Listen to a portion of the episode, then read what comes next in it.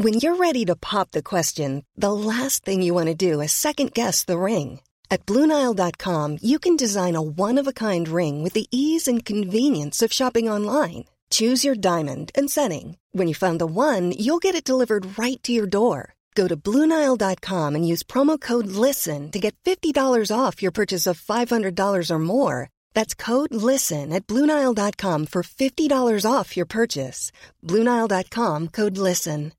Everyone knows therapy is great for solving problems, but getting therapy has its own problems too, like finding the right therapist, fitting into their schedule, and of course, the cost. Well, BetterHelp can solve those problems.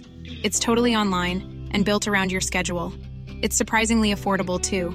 Connect with a credentialed therapist by phone, video, or online chat, all from the comfort of your home. Visit betterhelp.com to learn more and save 10% on your first month. That's BetterHelp H E L P. Ryan Reynolds here from Mint Mobile. With the price of just about everything going up during inflation, we thought we'd bring our prices down. So to help us, we brought in a reverse auctioneer, which is apparently a thing. Mint Mobile unlimited premium wireless. Ready to get 30, 30, bit to get 30, bit to get 20, 20, 20, bit to get 20, 20, bit to get 15, 15, 15, 15 just 15 bucks a month. So, Give it a try at mintmobile.com slash switch. $45 upfront for three months plus taxes and fees. Promo rate for new customers for limited time. Unlimited more than 40 gigabytes per month. Slows. Full terms at mintmobile.com. Conversations on Dance is proud to have Yumiko as a continued partner in 2021. Yumiko is a company inspired by beauty and standards. As a leader in the dancewear industry, they take great pride in their impact as a socially and environmentally conscious brand. And today we have big news. In honor of springtime's arrival, Yumiko is offering a special in-store discount to our New York City listeners. Show that you are subscribed to Conversations on Dance at checkout and receive a 10% discount on your in-store purchase. For store hours, visit yumiko.com and be sure to follow along on Instagram at Yumiko to participate in their weekly giveaways and to stay updated on all things 2021. I'm Rebecca King Ferraro. And I'm Michael Breeden, and you're listening to Conversations on Dance. Listener favorite and former chief dance critic at the New York Times, Alastair Macaulay, returns to the podcast this week. We realize that we have never asked Alastair his origin story in dance, so he gives us some background on how the love affair began. We take a few detours to discuss the late Jacques d'Amboise, dances at a gathering, Anthony Tudor, and stories of Balanchine ballerinas. Then, Alastair talks with us about the virtual return of City Center's Studio 5 series that he hosts. This year, with Studio 5 dancing across continents, City Center brings us an intimate look at rare pairings of exceptional dance artists from around the world. To watch the films already available and to be notified when new content goes live, subscribe to City Center's YouTube channel or click the link in the description of this episode. Read Alastair's recent essays on dance on his website, alastairmacaulay.com.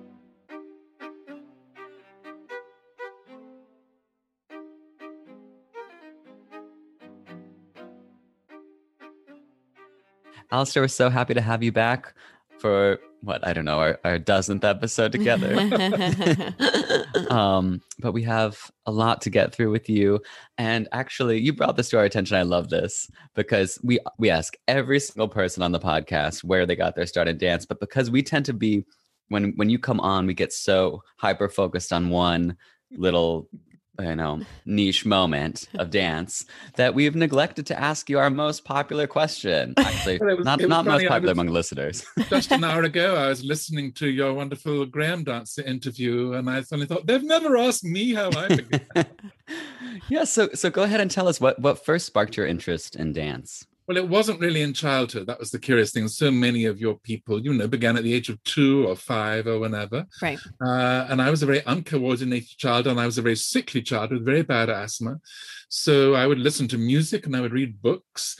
And I think I had a theatrical mind, but I didn't really find myself interested in theatrical dancing. Uh, I wanted to go to the opera a lot. And I started to go, I suppose, when I was 17, when I was still at school. And then when I was 18, I managed to get to a bit to the ballet, and I thought it was all right. Didn't change my life. um, one of them was Romeo, and I think if you're a young romantic person, everybody should see Romeo. And I was carried away by Romeo, so I thought, oh well, if it was all like this, it would be all right. And then when I was 19, I thought, well, Rudolf and Nureyev may not dance much longer, and I think I should start seeing some of the famous ballets like Swan Lake, Sleeping Beauty.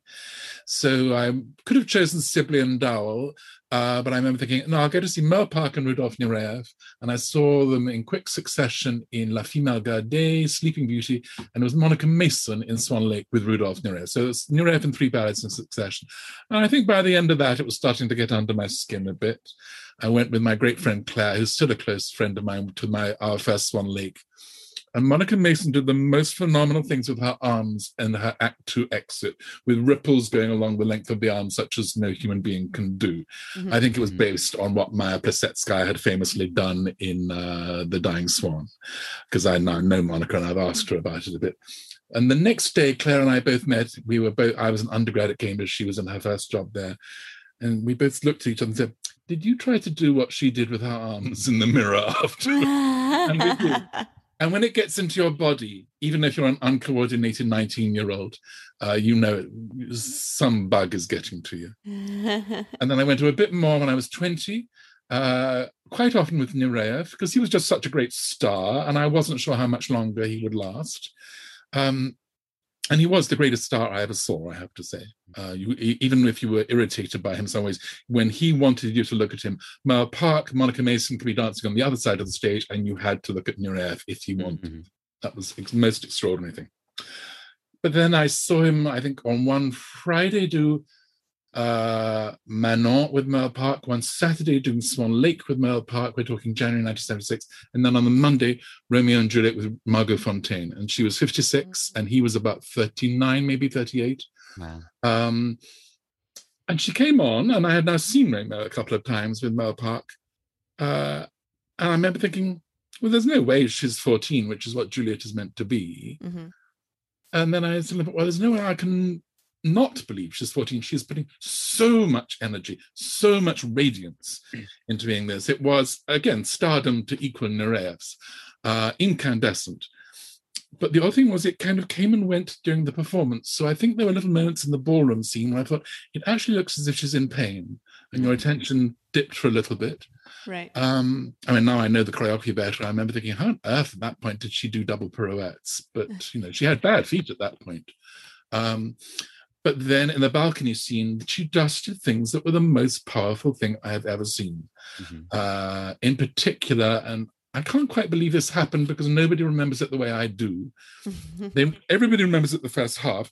That is, there's a bit in the Romeo parody, MacMillan's Romeo, when he gets down onto his knees and grabs the hem of her robe as she passes him. Normally it's very quick, uh, mm-hmm. uh, but touching. Nureyev really used to take his time with Fonteyn as if it was the Holy Grail, taking the hem of her dress and kissing it.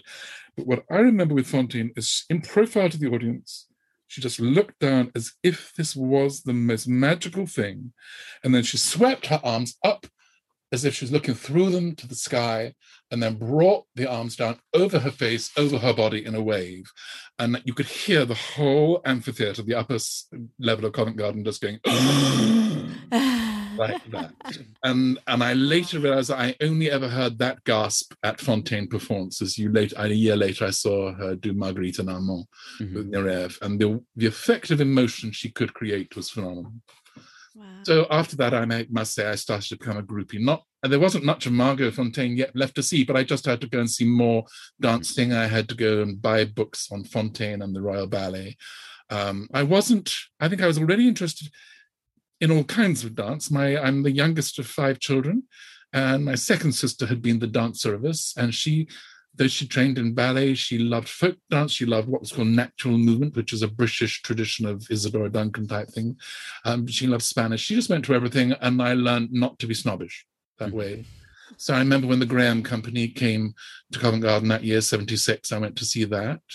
Um, but when I moved to London later in 76, you could sit in the cheap seats at Covent Garden for one pound, which was cheaper than any other place in London. Wow. So I just lived at Covent mm. Garden uh, on the upper steps. They're little padded benches sitting sideways to the stage, right up in the cheap seats. And I learned a lot, you know. And I, I Lynn Seymour was then in her late prime. Month of the Country had just been made for her. Uh, and I saw her do that in two years um, 20 times. Wow. Um, and doing all of that, I found I used to write letters about the opera to my friends at university. And I think when I was writing letters on opera, I was probably trying to sound clever to keep up with all my musical friends, which was mm. probably as boring as hell. when I started to go to the ballet, I was trying to understand why this unusual art form, why it moved me so. And I had some friends at Cambridge who knew a bit about ballet, but on the whole, I was finding my way for them, and we were all just talking to each other about what this mystery was. And in a way that brought me much nearer to good criticism than what I had done on opera, because you're really going into fundamental things, even though you don't know what you're seeing. Mm-hmm. Uh, and I did read the critics and tried to learn from them. And from the beginning, even when I was still at university, my last term, my friend Bridget, who is still a good friend of mine, she lives up in the Lake District of England. Um, but she said, I loved your letter about the ballet, and I read it aloud to my mother, and we both think you should be a dance critic. Ah. And I thought it was the funniest thing I'd ever heard. It's like being told you should be a male model. in, in, in, a way, it's a terrific compliment, but you think nobody serious does that mm-hmm. for a living. Um, and so I just dismissed it, and I went on dismissing it as I wrote letters obsessively um, in London. I would I would write letters in bed in the morning. I write them on the bus to work. I would write them in my coffee breaks, and they were just letters, letters, letters, mainly about dance, and trying to analyze what I had seen. And more and more of my friends kept saying, "You're doing it for us, so do it for a living." right. and I just wouldn't listen. I just thought, oh, "Come on, some real job's going to come along. I've got a brain in my head." Um, and then I met a friend who was my contemporary. She'd also been at university with me, but I hadn't met her until we were both in London. And uh, she could see I was interested and just took me into a bit of what she did and took me to some performances. And then she was actually American, though she spoke with a, a, a, British accent that makes mine sound common. She had so many plums in her mouth. The first time I met her, and she used to say, uh, said, at last I can use that expression. I've heard so much about you. With this she was American, and she suddenly rang me up once and said, "I'm being allowed back into England, uh, but only for five days because of my visa. Um, my dear, you're a dance critic, and you've got five days to write your first review." And that wow. was my, May 1978. And it was only when I filed that first review that I suddenly thought, oh, now I see why people were telling me to do this. Mm-hmm. Mm-hmm. It just felt so natural and so good to try to explain to a general readership uh, why I was moved by dancing. Mm-hmm. That's a very long, long answer to your question. it's a great answer. But what was the subject of the first review? Um, it was I was given a monthly column, so I was writing for a a monthly newspaper on fashion and gossip. The newspaper was called Ritz, and all you, the one thing they insisted on was that you dropped names and you put all names uh, into capital letters, and you tried to mention fancy people who were in the audience that night. So you would sort of say, "I went to see Manon and Covent Garden," and David Hockney, capital letters, was in the audience. and I thought that's so boring, but I could see that was the style of that newspaper. So uh, while I was name dropping, I would uh, also just try to be entertaining and funny, but also explain why whatever dance I was seeing really got under my skin, which was a very good lesson in journalism. You know, yeah. you're trying to be fun and gossipy, but also be serious. Yeah. So you've shifted where you um, write these sorts of reviews and your musings on dance. Of course, you were at the New York Times for quite some time. And now that you've left that post, you write a lot on your website, which is so great to see. And we love it. Thanks to, to you, Rebecca. You helped ah. me set it up. it was my pleasure to give you that great platform to continue your writing. And one thing we did want to ask you about, because we definitely wanted to touch on the death of Jacques d'Amboise. And we mm-hmm. thought, what better person to talk about him with than you. So, just briefly before we kind of continue with our chat, can you tell us what you feel like his biggest impact was on the dance form or the art form? Oh, Jacques was so multi leveled. He was uh, a figure of wonderful enthusiasm and spirit. Um, I only knew him probably from his late 70s or early 80s until the end of his life. Uh, and he just wanted to know you. I mean, so and I didn't on the whole like meeting people, as I think I've told you before, in the dance world because I thought it might bias me.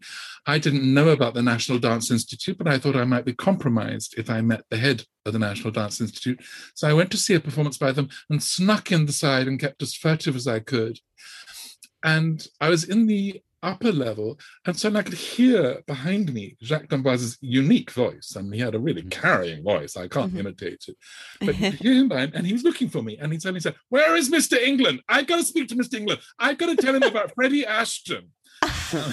and with these, you know, he had terrible knees because he was now what in his, as I say, late seventies, I suppose. This Right. is two thousand seven. He came clattering down the steep staircase because he needed to find me. Right. And I turned around and you know said hello. I see you're looking for. And he just said, "We've got to have lunch. I've got to tell you about Freddie Ashton. Whenever I went back to England, I used to take Freddie Ashton out to uh, lunch bec- and take him with my wife because he made my first leading role in me. And he did. Freddie Ashton singled him out when he was only 17 years old before Balanchine had made any role. Mhm. Uh, and he was partnering Diana Adams. Can you imagine? Uh, and he was always grateful. That's so Jacques. He was grateful to the world and he didn't feel like neglecting them. Mhm. Yeah. And like, to answer your other side of the question of what was his chief importance, of course, he was a certain kind of virile integrity Mhm. that radiated out to audiences for more than 30 years. I mean, I was saw him on stage in 1979 when I was first looking at New York City Ballet. So I saw him in Who Cares? I saw him in Meditation. The next year or so, I saw him in Davidsbündlertänze, a few ballets, Mhm. Union Jack. Um, but of course, mainly we know the films, and I'm, I've been so excited in recent years to look at the films of Apollo, which was, I think, the role he was most proud of having danced. It's so interesting when you met him. He would say, when Balanchine had all these ballets on me, and he just showed me the movement and told me what to do. But with Apollo, he took you into meanings, he took you into narrative, he took you into Mhm. imagery. And he said it was so surprising because I already in 1957, the year of my first Apollo, had created some roles for Balanchine. I was to create many more, but certainly there was this other side of Balanchine that took me by surprise. And I could feel the honor. And I was lucky that I went on doing it for him. Jacques was used to say 20 years. I think it was less than that. But anyway, we don't need to argue now. Uh, he had a lot of chance to argue, sorry, to discuss Apollo with Balanchine, who just kept on giving him more and more information. Right. Um, some of it was about the prologues. So there's the, um, I mean, you can watch on YouTube when I interview Jacques, Mhm. the Balanchine Foundation, but I also got him in, let me think, 2018. Um, you know, I, I first spoke to you about Serenade in this series. Um, well, we did the same thing, a three day seminar on Apollo at the New York Public Library in 2018. And we got Jacques, and we got Edward Villella, and we got Eve Anderson, and Jacques brought along in his wonderful way Adrian Danchig Waring. So we had four Apollos in the room. I think also Jeffrey Edwards, who may not have danced it, but had learnt it from Villella. We had Kay Mazzo, a former terpsichore. We had Kyra Nichols, uh, a great polyhymnia. Um, we had several Calliopes. Um, my friend Joy Brown, who's in her 90s, who had danced with Balanchine in 1945. Uh, Suki Schorer, who had learnt things from Balanchine about Calliope that he hadn't told to anybody else. And we got all of this filmed. Oh, And so Jacques great. set the tone from the beginning. We had a whole day of just watching old films. Mhm. Jacques was excited out of his mind looking at them. Now, he was in two of them, and he talked fabulously across the music in the first of telling us what Balanchine told him. So it's all on record. At every moment, he said, That's where Balanchine told me this, that's where Balanchine told me that. Oh, Um, so important to keep those. beautiful. it's thrilling to have Yeah. that. And then the next year, 2019, I was able to do with Robert Greskovic a presentation at the library on Apollo, and Jacques was in the audience as was Suki, and Jacques again was just so excited. He was proud, not going on about himself. He just needed to say, "What a ballet! What a choreographer! I'm so happy that I was part of it." Mhm. Oh, love that. Lovely, enthusiastic man, wonderful. I wanted to bring up this one moment. I wonder if Alastair, if you were there, um, I don't remember who moderated it, but it was a discussion with Jacques, Edward, Arthur, and Allegra. I'm fairly certain it was in the centenary. Um, and there was a moment where Jacques said to Allegra, and it, it felt like it was, you know, the first time she'd ever heard this, but he said on Balanchine's deathbed, he went up and he said, of all the ballerinas you worked with, like who was the greatest? Who who do you think was the most talented? And he said Allegra. And just like being there in the room, like while she received that information, especially, Oh, you know, as she has such a she had a complicated re- relationship with Balanchine towards the end. It was like such a, you know, chills, you know, just such a beautiful moment to be there for. I love that. I've heard it slightly differently. I wasn't in New York when that happened, um, and when Jacques told that story. I've heard that Jacques may have said it to Balanchine when Farrell was out of the company in the Brussels years, which would explain why Balanchine went for Allegra. Mhm. Um, I can't say. I mean, Allegra was, whom I never saw dance Balanchine, by the way, live. I saw her do a um, John Taras ballet, and she was extraordinary in just a very Mhm. short number. You would thought, oh, perfume, boy, she just fills the stage with it. Amazing. Um, but I didn't see her do Balanchine. I, I slightly know her, and I've asked her questions. She came to our serenade seminar. She's a wonderful woman. Um, people who saw her, well, see, even if you saw Farrell, who was a very great terpsichore, they tend to think of Allegra as the definitive terpsichore. Mm. For some of them, she was the real queen of Symphony in C second movement. And they kept changing their mind about whether that was great with Farrell or not. But with Allegra, always, always, Mhm. always. For for them, the definitive Sugar Plum Fairy. Uh, even when she had no technique, apparently, and there were weak days, the magic she created. Um, Right. And then there are ballets like Scotch Symphony when nobody ever forgets Allegra. Mhm. Mm-hmm. But I, this is all hearsay. I wasn't there. Breaks my heart.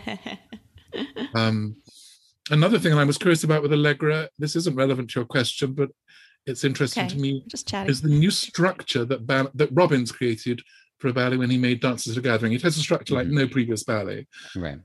And he has three major ballerinas, Violette Verdy, Allegra Kent, both at the top of their form, and the young Patricia McBride. I mean, not so very young. She'd already created important roles for everybody.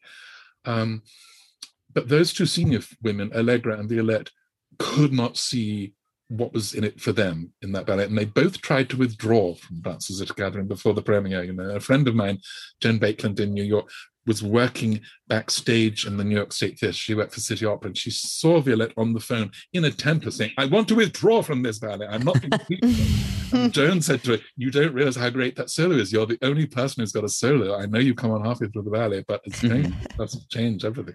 Once the premiere happened, they all realized what a ballet it was, but not until then. I think it's kind of funny that Allegra had those feelings because now the shape that her role has taken, like two major things generally go to other ballerinas. You know, it's it's become more common that Mauve does the wind waltz, which Allegra did originally, and then Allegra's solo later. I don't know what we call that solo, but now often the, the Green Lady gets the second solo, so that mm-hmm. she's not just stuck with the Lady of the Manor solo. Um, so Allegra actually, ha- I mean, I actually was thinking like that must be hard because it's already the, the yellow girl, the or apricot. She has, it's very puffy even without the wind waltz and without that extra solo. I think she must. I was like, she had some stamina if she was if she was doing all of that and still complaining that she wasn't the lead.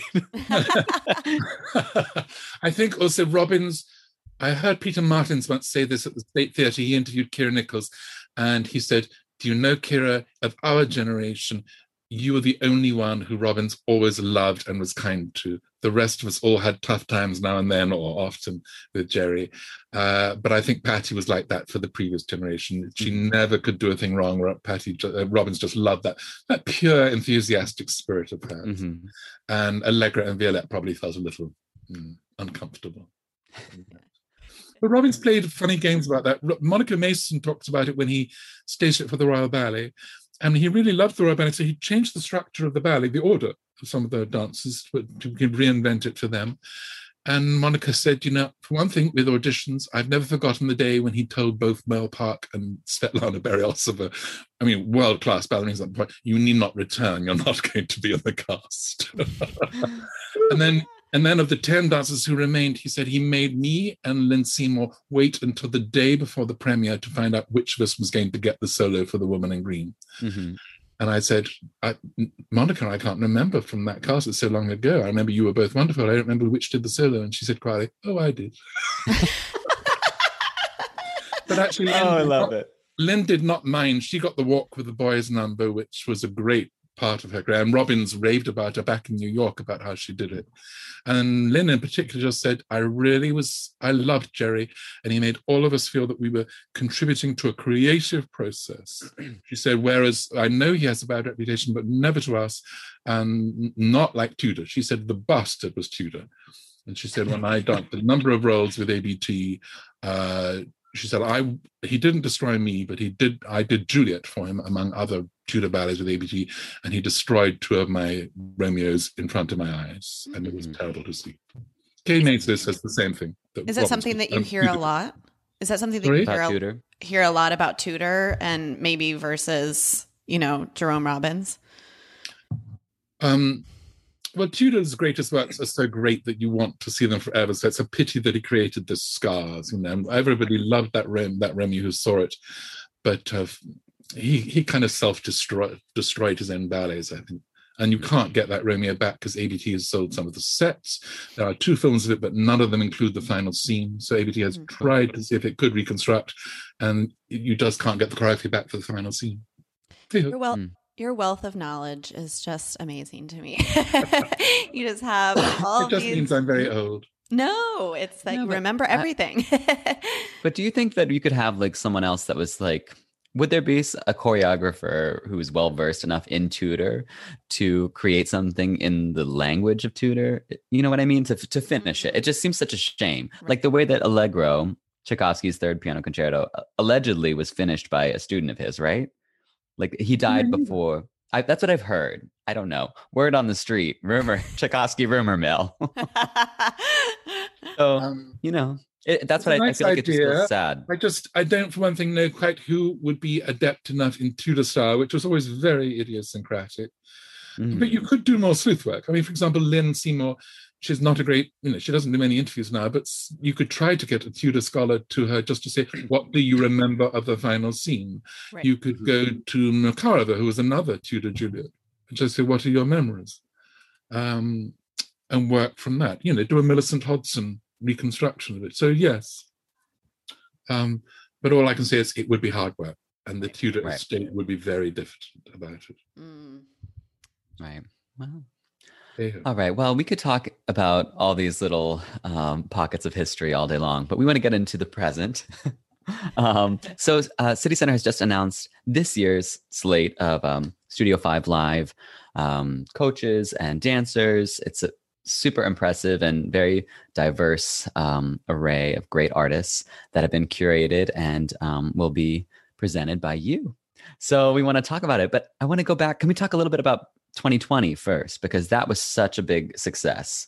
Um, so let's talk about what your process is, I guess, for that year and for this year as well, in in whittling it down. Because we know we all like to be greedy about, um, you know, you have this level of access and you have so much you want to learn. So how how do you get it down to just however many sessions it is per year? Um, well, it was five last year with the ballerinas, three ballerinas, five um, programs. And this year we were going to do six. And I, let's just say for technological reasons, uh, we had to cut the six at short notice. So there will be five. Um, I'm in a way uh, useful because I have a lot of ideas and I just uh, and I was going to work on a series of Studio 5 live programs before the pandemic with them. So I was already giving them 10 or 20 ideas. We could do this we could do that. One of my ideas is you sh- we should do whether or not I do it but City Center should do an evening with Misty Copeland because it was her 20th anniversary of ABT the year Right. before I had chaired uh, a 20th anniversary evening with Herman Cornejo uh, which had been great, and it would be only, it's more than what I mean. It's only what Misty deserves, you know, Mhm. just about the world's most famous dancer now. Right. Amazing. Um, so they love the idea of Misty. I don't quite know how, but at the beginning of the pandemic, they were in touch with both Tiler and Sara Mearns, Tiler Peck and Sara Mearns.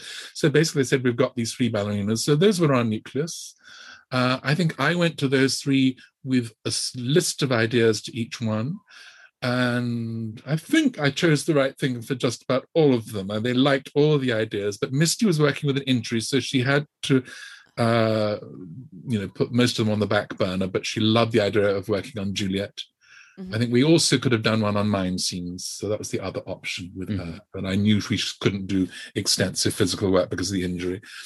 Tiler and Sara, of course, were just raring to go. And this was early in the pandemic when we began. So they were ideal. And they, I think I just say, for example, to Tiler, it would be wonderful to have a balancing session with you and uh, and we could get you with various coaches if they're available. And I I can't remember whether Merrill Ashley was my idea or not. Um, but Tiler came back and said, I love working with Merrill. I've known her since I, she was working with the company, so we got on very well.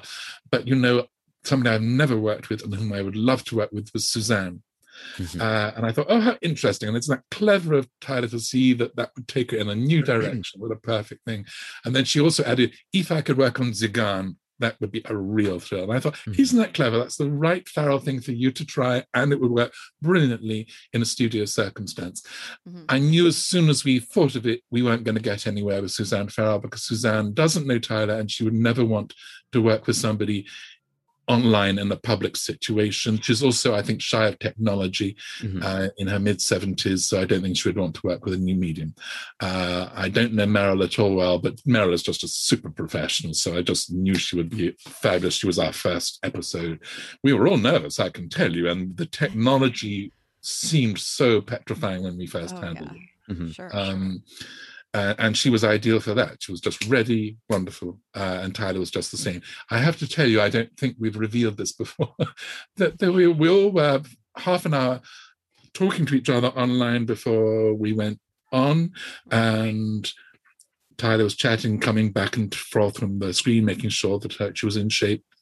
Merrill sitting at her desk, and then I think ten minutes before we went on air, Tiler's, Tiler's screen went blank, and there was a power cut in oh. part of California.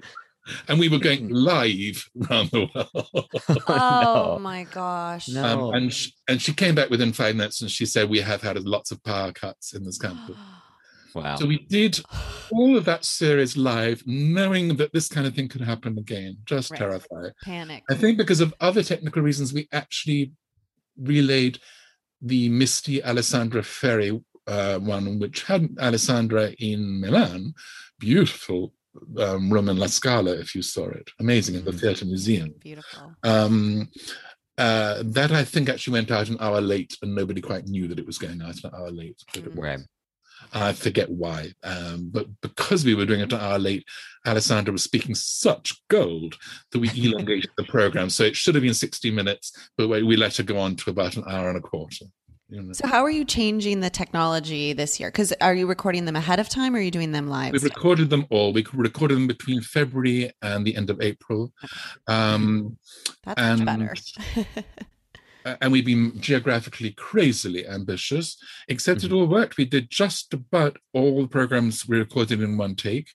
The two most geographically ambitious um, are on non-ballet, or three of them are on non-ballet genres, but one of them is to do with um, Odissi, which is my favorite, most beautiful form of Indian classical dancing, and the great Bijayini Satpathy, who was one of the two main dancers of the great company Nrityagram, which is often toured the United States.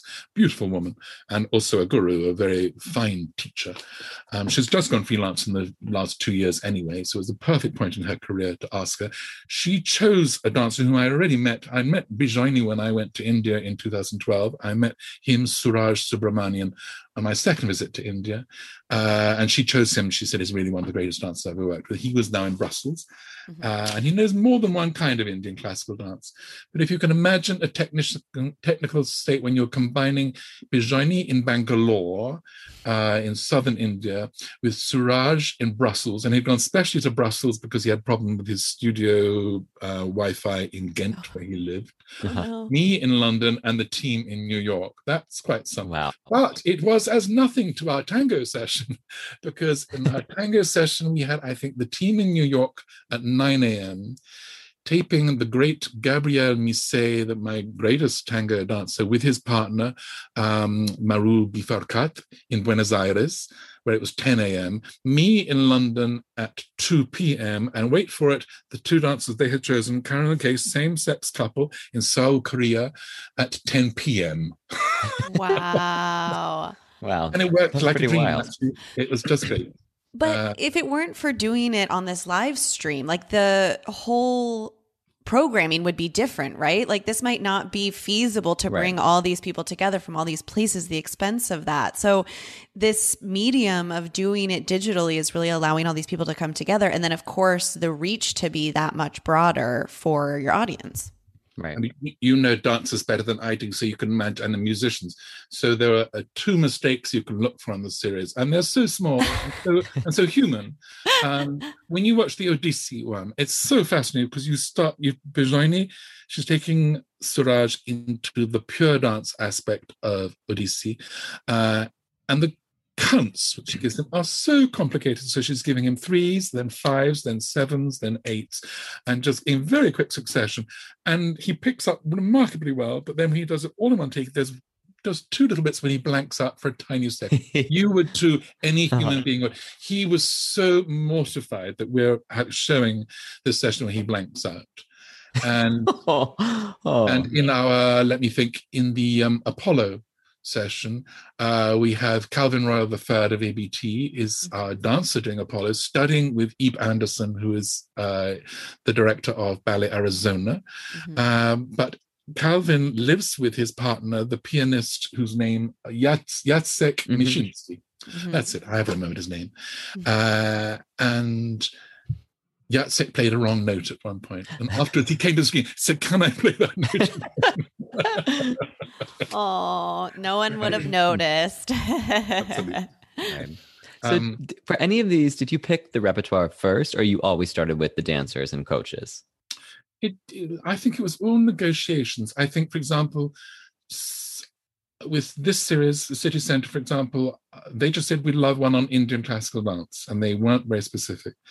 So I thought straight away, well, Bijayini is freelance. She comes to, she's well known in New York. She has performed with Nrityagram at City Centre, so there's a connection. Oh, good. Let's go to her. I know her personally, and I can ask her who she would like to coach. So she chose Suraj Subramanian, which was wonderful of me because I know him as a friend from my trip to India anyway, uh, and Mhm. has an English career as well as being in uh, Southeast Asia and um, Brussels, Belgium. So that was great. Um, with tango, I knew I wanted to go to Gabriel Missé anyway. I've raved about him. I think, I think we quote in the publicity his in quotes the Baryshnikov of tango. Well, I know who wrote that line. I wrote it in the an amazing dancer, uh, and and he's he's more articulate than I've ever known him in the program. There's one bit they stop rehearsing a little sooner than we had actually wanted them to uh, for technical. You know, so it's almost a mistake. Sure. But that gave me the chance that I actually had to ask him questions to fill in the time about tango, and and he was saying things about tango I'd never heard him say before. So that's a Mm. fascinating thing, just off the cuff. Wow. Um, with Apollo, I think it probably was straight away an idea of mine to get Calvin Royal III. Um, you know, he just started to dance with both ABT and the Vail Festival in 2019, Mhm. but he'd never, and it started with very good people like Vicky Simon uh, and Damian Woetzel, who both know Apollo really well, but he'd never studied with any Apollo who had learned that role from Balanchine. Mm. right. Uh, so I thought, and, and he would have been interested in Jacques, actually, of course, Jacques, Jacques d'Amboise. But I just knew you can't ask somebody over 80 to deal with online technology. Right. Um, so I said, let's go to Ib Andersen, who I've already brought to an Apollo symposium, spoke brilliantly at our Mhm. library symposium. Let's do that. Um, so that one fell into place simply. One was a problem. City Centre suggested we had Matthew Ball, the wonderful, handsome, uh, vital principal dancer of the Royal Ballet. I only really started to watch him in 2019, and I think it's a fabulous dancer. So I found his email from a mutual friend, got in touch, and we had various ideas. One of them uh, was to work with Anthony Dowell, uh, who's in his 70s. And uh, I think there was a choice, but we thought that Matthew Ball would particularly like to work on the solos, perhaps particularly the first solo for Des Grieux in MacMillan's Manon. And apparently that first solo is a bugger. Um, uh, Matthew Ball said we could do just an hour on the technical things of that solo. It's so demanding Right. and it's so Anthony. It's full of that.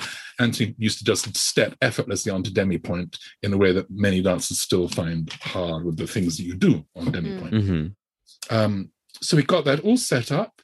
Uh, and Anthony Dowell, believe me, does not respond to emails quickly. In fact, he doesn't do emails. You have to go to friends of his and then they relay. and then he says, Well, I'm not sure about City Center. Could you send me some of your programs? And actually, officially, they were all off the air. But I managed to get somebody at City Center to send him the Merrill Ashley one and the Stephanie Saland one. So he was finally persuaded. And we also, and then he went down with an illness. And he just said, I don't know that I would be well enough in time. So we had quickly to look around and to Monica Mason saying, Would you like to coach Matthew Ball in part of Swan Lake? And she said, It would be quite wrong. I've never worked with him before. He's a great dancer, but he's not used to me. He has other coaches in the Royal Ballet Swan Lake. I should not step in at this point. So I thought, Oh God, what am I going to do? Jeez. I think I'd already approached Wayne McGregor, but Wayne was in working in Africa, uh, or at least on, on a break in Africa and he also was getting over ambitious and he said why don't we just go live in covent garden and you could come to covent garden and we could do that with the whole space and we'll make it there and it'd be great uh, and actually in the that point of the lockdown it wasn't going to happen Right. um, but when we said we we were really doing this as an online thing with everybody in the individual space uh, you can say oh well I, uh, it won't work for me but when Monica then said no, I then went back to him and said, could possibly try you again? And I had gone to him about something else, not to do with City Centre. And so he knew I was actually an okay human being. I wasn't just a bastard who had sometimes written the wrong reviews, which I have sometimes. Uh, and, and he was full of enthusiasm at once and just said, yes, let's go for it. Uh, and I'm working on this full length ballet, the Dante Project. We've presented the first third of it when the Royal Ballet went to Los Angeles in 2019. But as soon as the Opera House is reopened again, we'll be making parts two and three. And why don't I make the first solo on Matthew Ball and give you the opening hour or half hour of the creation of a solo? So I said, Are you really Wow. sure about that? Because Wow. that's pretty terrifying, pretty naked. And he said, No, I think we can do it. And Matthew was fine with it. And we absolutely did it live. We, we talked to them both. And then in Wayne is in a stunning studio of his own in the Olympic Village in London. Um, Matthew is in what's called the Ashton Studio at Covent Garden. They both look like the most spl- splendid studios of the Mhm. whole series. Mhm. Uh, and they just went, you know, like a dream. How cool. And then there's one other one, right?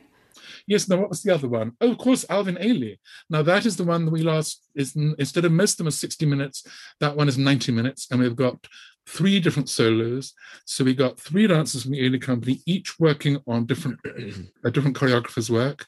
And we begin with Robert Battle, the director of the Ailey company, working on a solo from his own. I can never remember how to pronounce this. Takademe. Uh, that's the name of the dance, and it's a solo for Renaldo Maurice. That's right.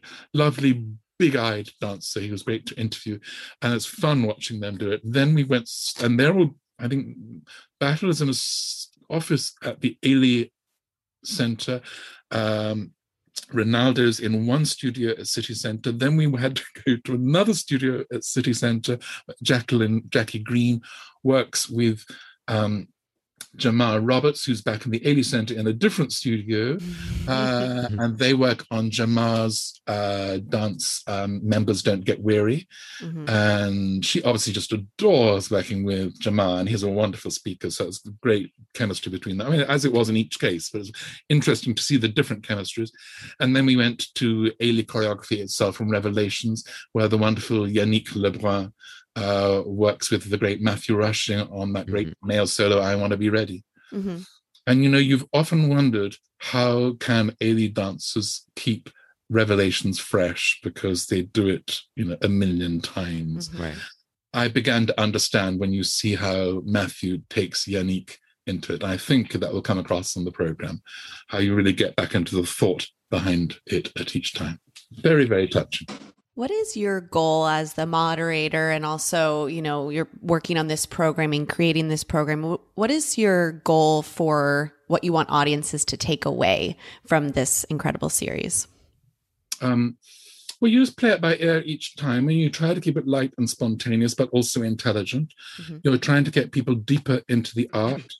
Um, you've got to keep the dancers and the choreographers happy. You can't ask with each one. You can ask them a different set of questions, and it will be different for each people. Mm-hmm. Um, and part of my goal is just to get the hell out of the way. You know, you set them up and get them bright and talking, and then you say, "This is great. I have a hundred other questions for you, but I'm going to shut up now." And then we hand over to them, and then I come back for the last, usually about ten minutes if it's a whole hour-long program.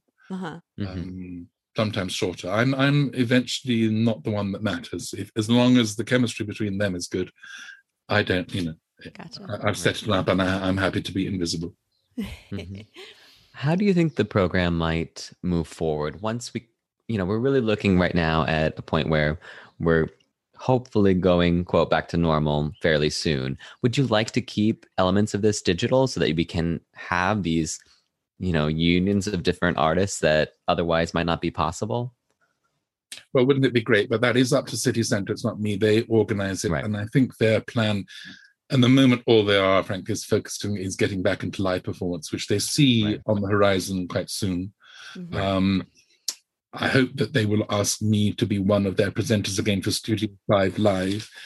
Uh, and I don't know more than that. I, you know, that mm. I'm sure we are aware of what we have achieved. We were almost immediately aware we are doing things in online on Studio Five that are not possible. Right. Um, in the in the real studio ones, but at this stage we don't know. Right. You'll you'll have to ask Arlene Shuler. and, and the wonderful Stanford Makishi, the head of dance programming at City Center, has become a good friend of mine over years. He was a Trisha Brown dancer, Stanford Makishi. He's so intelligent and just quiet and giving, but he really is the the steel that keeps these these series together. And we also have the most fabulous technical man, uh, Mark Mangold. I, all this technology scared us to hell except that Mark would be there with gentle voice, never panicking when things threatened to go wrong. And I was doing more technology with each episode. If, right. if you want, we're not showing them in the order that they were screened, and in the order that they were um, made, yeah. by the way. Mm-hmm. So try to look out for my increasing ease with technology and the increasing skill, and also look at the length of my hair. because up to so the good. last two episodes, my hair was just getting longer and longer and longer, and I was trying to slick it back out of sight. Because no hairdresser, my hair was open. well, Alastair, how can our listeners and how can we watch these great um, series and how long will they be available we, also? We, we go live the first one on May the 18th. Um, and the first one is the Apollo with Ib Andersen and Calvin Royal III. You go to the City Centre website, uh, and if you scroll down the just the main website, I think the third entry at the moment says Studio Five. Click on that. I think you click on the word saying RSVP, and that will take mm-hmm. you into that. But also, and I'm sure that would be even more clearly announced on May the 18th. That you can also just go to the City Centre YouTube channel. So be available on either. Each one is available, I think, for nine days this time, free. Uh, mm-hmm. If you are a subscriber to City Centre, and I think you pay something like $100, which seems like a lot at first, but actually you're going, you, you have permanent access to all of these uh, programs. Right. So that's a lot. Nice. You know? Yeah. Right, right, right. As well as other things apart from my series. Yeah. And we'll be sure to put that information in the description of this episode so that people can easily find those links because we know that they're going to want to tune in and watch. I, I can say I, I learned from each program a great deal. So if I'm learning right. a lot when I'm pretty old, I hope that most viewers will really, really learn. And I and I learned to love each genre more. It was so interesting doing well four different genres and two very different kinds of ballet. Balanchine's Apollo and uh, Wayne McGregor. You, that's mm-hmm. pretty different. Wonderful. Right. I, I loved the last series so much, and um, I'm so glad that I got to tune in. And I mean, I watched the Stephanie Saland one, I think three or four times because, you know, the other coaches too, this is what's so great about it is we get a, a variety and Stephanie Saland is not someone that we see a lot of. Merrill, you know, is always kind of out there and she's great. We love Merrill, but it was so interesting to see someone else's mind and just to see what what made Stephanie Saland tick as a dancer, and then how she relays that to Tiler. You know, it was, it was wonderful. I think I think Stephanie was my idea, and I was very proud of that idea. And it was good just for the reason you say that she isn't always thought of. I saw her so much when I was first watching City Ballet, um, so that I, I, am pleased with that. And but she and Tiler had already met, so they were just very happy to now to work together, which they never had. Right. Awesome. Well, thank you, Alastair, so much for coming back on. And we look forward to speaking with you as you continue to do such awesome work and sharing what you're up to. Thanks, Thank you. Alastair. Gorgeous to Thank see you, you. Alastair. you both.